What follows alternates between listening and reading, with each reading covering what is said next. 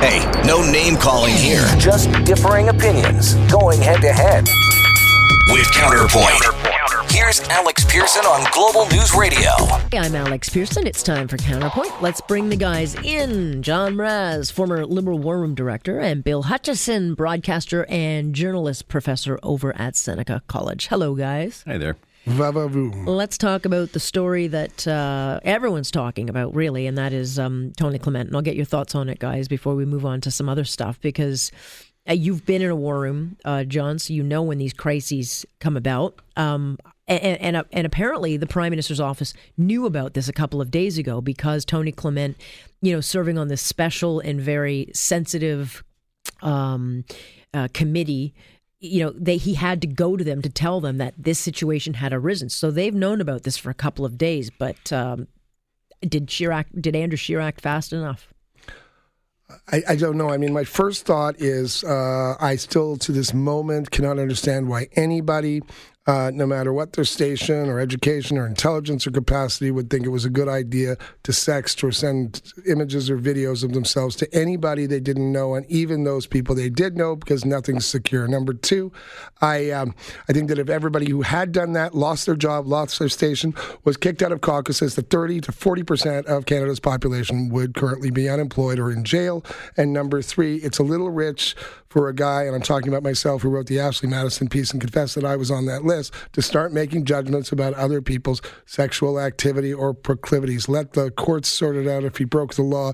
Uh, I think uh, Canadians on the whole don't really care about this sort of thing. Well- uh, and they don't want uh, like glass houses. This is ridiculous. Sure, it is. But uh, look, I I don't care what, what Mr. Clement, I don't care what anybody does in their bedroom.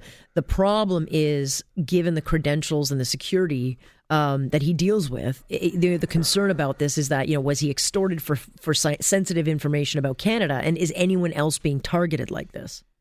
I, I just have to wonder in this day and age, do politicians not know the name Anthony Weiner?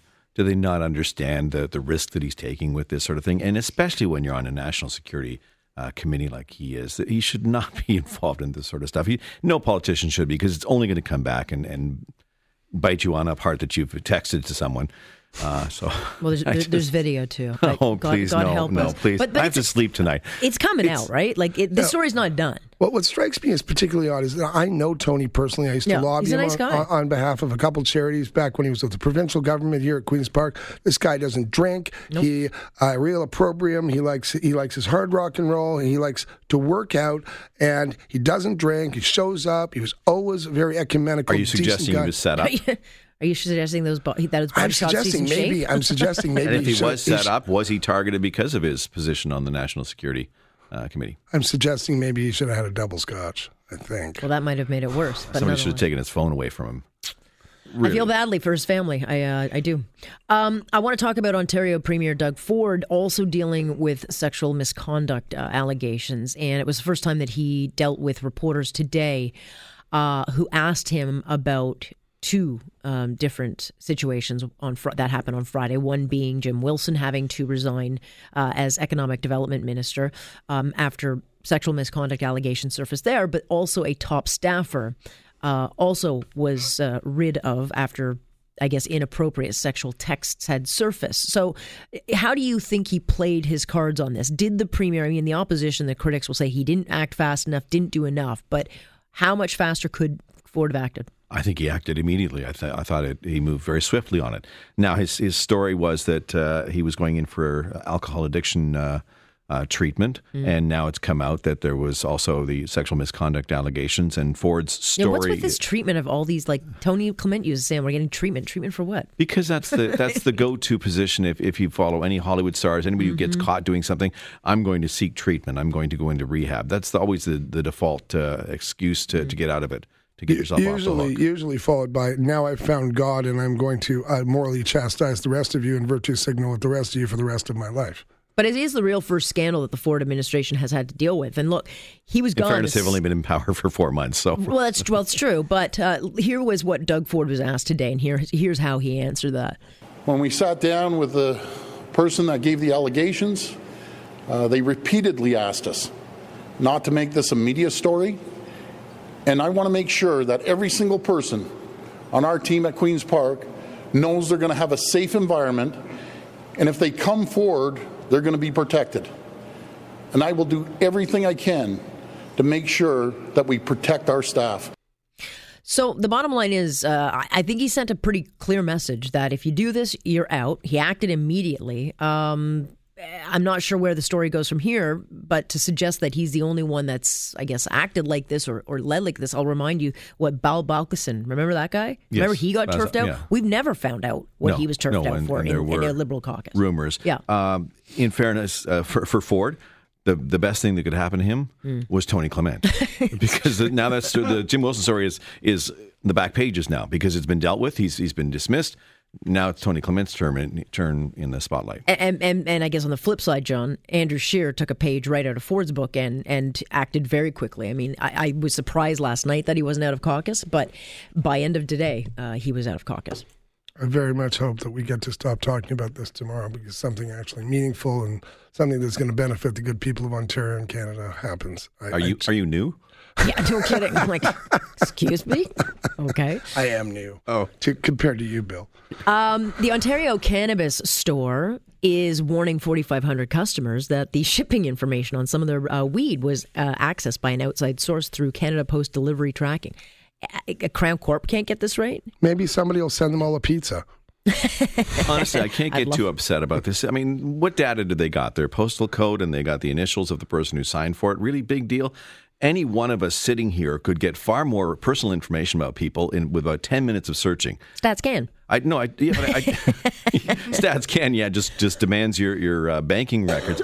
But honestly, people put so much private information out there. This is not a major data breach. It's sloppy, absolutely, and it should be corrected. But I can't get too upset about the fact that somebody got a postal code and somebody got initials that signed for something and a and a tracking record uh, of, of something that was delivered. No, but but when you hire, you know, Canada Post to do this particular job, I mean, they can't. They're not newbies at this thing.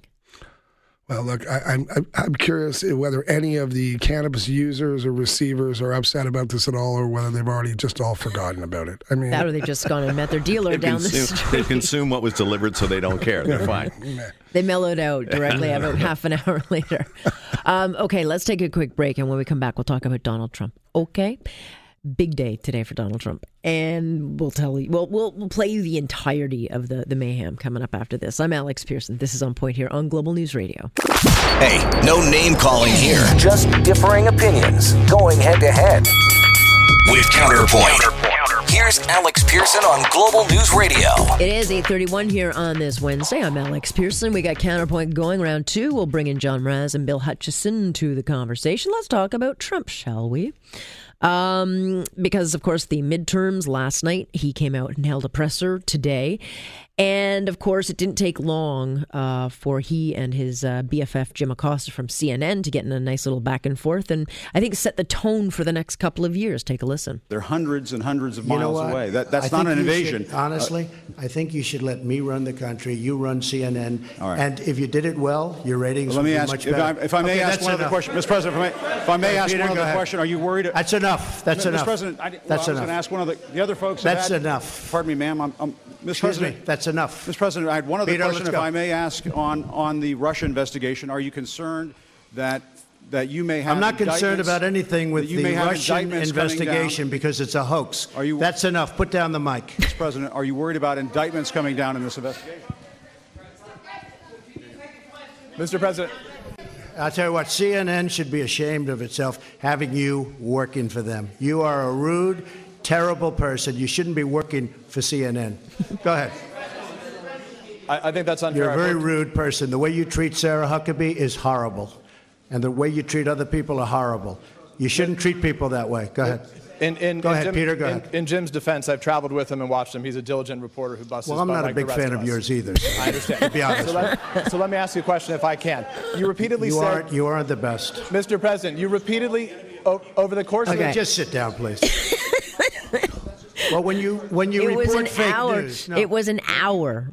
An hour, just like that. Um, and tonight, Jim Acosta is, uh, he, he's had his White House credentials now stripped. So we don't have to put up with Jim Acosta uh, anymore. But, you know, Jim gives as good as he gets. I mean, this is as much an act for Jim Acosta as it is for Donald it's, Trump. It's all theater. You know what? Uh, White House press, press briefings didn't used to be televised until Clinton came along, and now they become just theater. And all those reporters, they, they want, not all the reporters, but reporters like Jim Acosta, he, he wants that moment when, tru- when Trump reacts to something. And he kept pushing. His, he wasn't asking substantive questions to start with. He was, ask, he was debating semantics with Trump to start with. He said, you know, it wasn't an invasion. And Trump said, well, we have a different difference of opinions. Are you anti immigrant? Well, no, I want immigrants to come in. I just want them to come in legally. He answered three or four of his questions reasonably, but Acosta wasn't happy about that. He wanted that reaction. It's great theater. It promotes Jim Acosta. It's great television for, for CNN. It boosts their ratings. But ultimately, mm. he broke protocol. White House press briefings have, have a protocol. The, the president answers a couple of your questions, then he moves on. When the president moves on, you're done. You don't just keep hanging onto the mic and keep asking questions. that is not a White House press briefing. And if he had tried to do that in other administrations, he would have been tossed as well. But he wouldn't have, done it in other administrations. He wouldn't have. No, absolutely, because he wants this moment. He wants. He knows. He knows hmm. Trump is thin-skinned, and I'm not trying to defend Trump because Trump is thin-skinned and he reacts to this sort of stuff and he, he gets provoked easily. But that's what Acosta wanted. He wanted that moment for, for Trump to to snap and, and go after him. That's yeah. great for ratings. It's great for Jim Acosta. I don't know if it's great for profile. ratings. I mean, it, CNN just, uh, I don't know why they keep doing this, but I think the moment that got Jim in real problems is that this poor young woman who's sent in to take the mic and give it to the next reporter, you know, she's just doing her job. And, and Jim Acosta is kind of slapping down her arm because he wants to ask that question. And so it was this real back and forth, John. I, um, I, I mean, it's, it's theater. I, I, I, I in Acosta's defense, I, I want to pick up the sword a bit. Trump uses such incendiary language like invasion of the Latin hordes, etc. I mean, it, it's just endless, and I can understand the frustration of Acosta. Maybe you're actually right. I watched, and the president, for once, had actually, in a sort of sanguine way, answered a couple of questions. Maybe Acosta missed it because 90% of the time, Donald Trump answers with incendiary, divisive, at points racist, crypto fascist rhetoric but, but, that does nothing to answer the questions and, and, and generally isn't even a coherent sentence. When the story becomes the reporter, then you've abandoned journalism. And that's what Acosta did. He made the story about him. Oh, there's no. And he there's wanted no it to be about There's him. no question. I was watching. So that's not journalism. I, was watching. That's not the point of the White House press briefing. Ask substantive questions about policy. Ask reasonable questions don't try and, and just provoke him until, until you get a reaction. But again, it's not like you know Trump didn't have a horrid night. I mean, they had, no. they actually made gains in the Senate. They lost the House, but if you compare his midterm losses to Obama and Clinton. Um, he lost 26 seats. I think Obama lost 63 seats, and Clinton, if I'm not mistaken, 56. So, in fact, Trump actually didn't do as badly as I think a lot of people wanted him to. Well, one thing I couldn't understand last night was uh, the difference between the Senate, the Senate, and the, the congressional results. Congressional results, big, big uptick for the Dems. That seemed, but there was no corollary. There was no consistency in the very same areas where people were voting. Yeah, that means that they're splitting their votes, going yeah. one way, which means they're actually voting for a local representative and not a party, which is interesting. And maybe there's still some hope for democracy. Just to quickly go back to the pundits, I was watching CNN. They had well, nine people. first mistake. Nine people in a row, like a shura last night, you know, or or or a Supreme Court and uh, I felt like I was watching Reach for the Top. Every one of them looking to press the button to get the mic. Oh my god! That's, ABC that's, was the same. ABC had at oh least oh my, nine. I bet it's like a Blitz, dozen. Blitz, whatever yeah. his name, Blitz Wolf or whatever Wolf Blitzer. I mean, at some points they look giddy, the positively of giddy. Of course, I didn't watch it. I was like, I can't watch this. These, are, these people are crazy. Um, let's talk about hockey. Hockey, can we?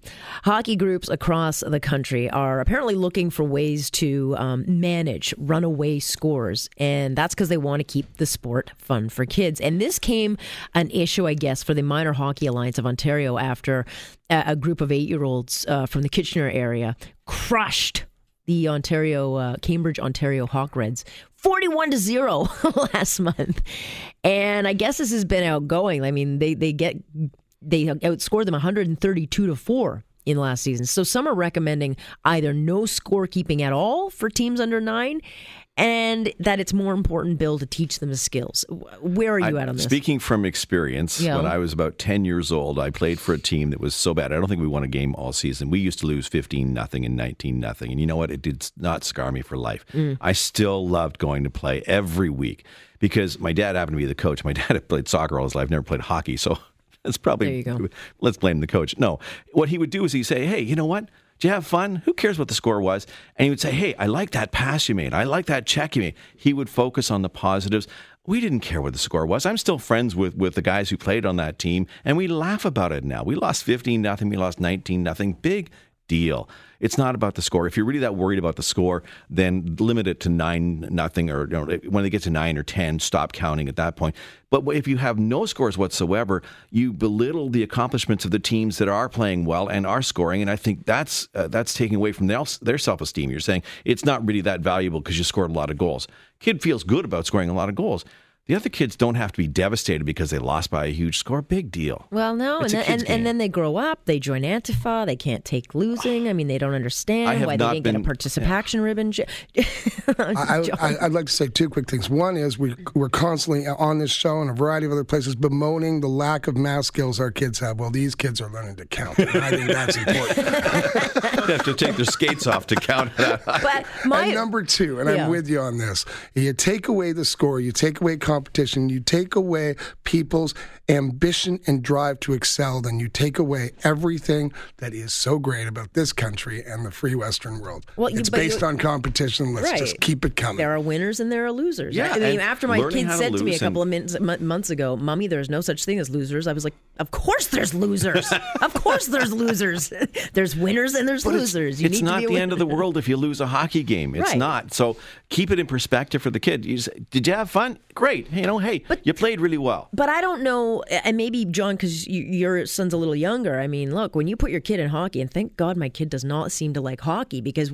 I mean, even at three or four, they are like militant. They take it so seriously. They're looking for that NHL great for right out of the gate. I found that the public school that has been raising my child most of the time, et cetera, s- was always so, sort of suppressing this notion of competition and scores and whatever. I can draw it out of my son. It's genetic in about five seconds after a day like that. He wants to compete. He wants to win. does. Absolutely. And he once asked me, uh, Papa, is it okay to be a loser? I said, look, you know, if you lose sometimes, that's okay. But loser's a different world. And I've, I've generally noticed that losers are unhappy people because they're people who don't try. They're people who quit after after not winning. People who don't try. Yeah. Thanks for listening, Bill. All right, guys, participation ribbons for you both. Thank you. Gotta leave it there. I won that one. Bill Hutchison. yeah, you did. Bill Hutchison joining us and John Mraz joining us tonight. I'm Alex Pearson. This is Global News Radio. You're listening to On Point with Alex Pearson on Global News Radio.